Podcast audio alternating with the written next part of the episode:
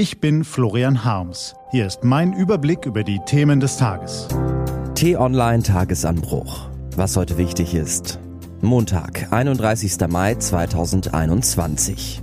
Ein Tag der Freude und eine Einladung für Raubritter. Gelesen von Nico van Kapelle. Schulen im Regelbetrieb. Heute ist ein Tag der Freude. Seit sieben Monaten leben wir mal im härteren, mal im leichteren Lockdown. Seit mehr als einem Jahr ist das Arbeits- und Alltagsleben von Einschränkungen und Verzicht geprägt. Jeder hat diese Weltkrise anders erlebt, viele haben gelitten und für Familien war sie besonders kräftezehrend. Kinder saßen monatelang vor dem Computer, lernten eher schlecht als recht, viele vereinsamten, manche kamen gar nicht mehr aus dem Bett.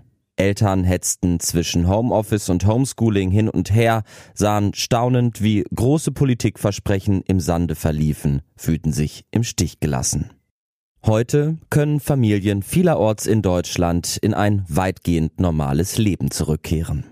Schulen und Kitas in Niedersachsen, dem Saarland, Hamburg und in vielen Kommunen in Nordrhein-Westfalen nehmen den Regelbetrieb wieder auf. Mancherorts öffnen auch Kinos und Theater wieder, dürfen Restaurants auch drin wieder bedienen.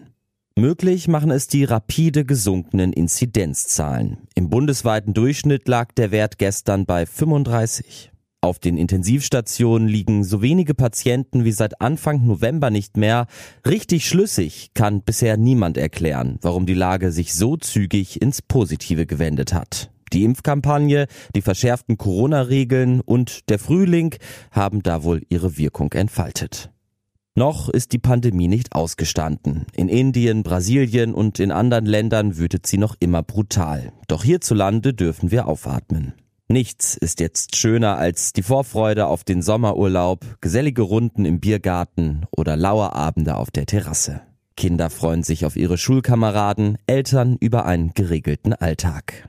Es ist jedem zu gönnen. Zur Krisenbewältigung gehören auch die Erleichterung und der Überschwang. Zugleich ist das jetzt doch ein guter Moment, um wenigstens kurz darüber nachzudenken, was sich aus der Erfahrung der vergangenen 15 Monate lernen lässt. Nicht nur in medizinischer, organisatorischer und politischer Hinsicht, sondern auch ganz persönlich. Corona hatte, so absonderlich es klingt, ja auch seine positiven Seiten. Manches Erlerntes ließe sich beibehalten.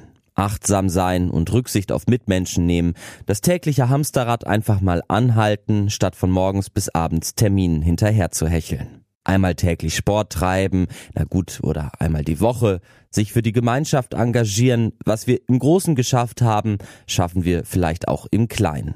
In der Nachbarschaft, in der Großfamilie, im Verein, im Dorf oder in der Stadt. Und schließlich den eigenen Lebenswandel gelegentlich hinterfragen. Was brauche ich wirklich zum Leben und was ist überflüssig? Was gefällt, schmeckt oder dient mir zwar selbst, schadet aber anderen seien es Menschen, Tiere oder die Umwelt. Keine Sorge, das hier soll keine Predigt werden, aber manchmal genügt ja schon wenig, um glücklich zu sein. Und Glück ist doch eine gute Voraussetzung für einen neuen Lebensabschnitt, finden Sie nicht? Eine Einladung für Raubritter. Ein wichtiges Instrument gegen Corona sind kostenlose Tests. In vielen Städten sind die Teststationen wie Pilze aus dem Boden geschossen, aber bezahlt werden müssen sie natürlich trotzdem. Und das ist ein lukratives Geschäft. 18 Euro pro Test können die Betreiber abrechnen, 12 Euro für die Testung und bis zu 6 Euro für das Material. Erstattet wird das Geld von den kassenärztlichen Vereinigungen, die allerdings nur als Mittler fungieren. Sie bekommen vom Staat jeden Euro aus Steuermitteln zurück. Belege darüber, ob die abgerechneten Tests wirklich stattgefunden haben, verlangt jedoch niemand. Im Gegenteil.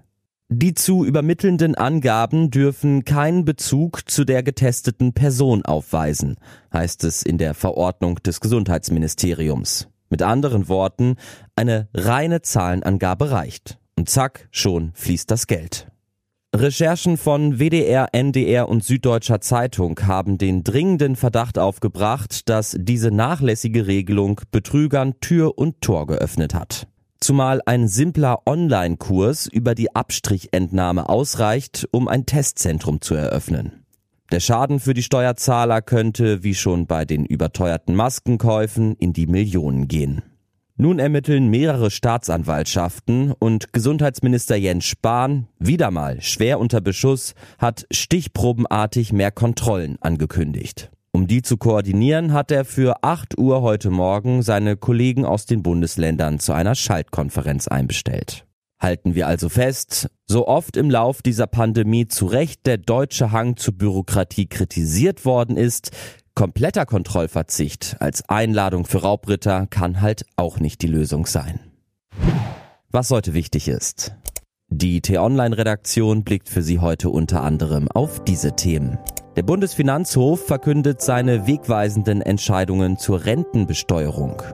Der Wirtschaftswissenschaftler Max Otte ist neuer Chef der Werteunion, trotz Nähe zur AfD. Und nach sieben Monaten Corona-Pause öffnet heute wieder die Elbphilharmonie. Diese und andere Nachrichten, Analysen, Interviews und Kolumnen gibt's den ganzen Tag auf t-online.de. Das war der T-Online-Tagesanbruch vom 31. Mai 2021. Produziert vom Online-Radio- und Podcast-Anbieter Detektor FM.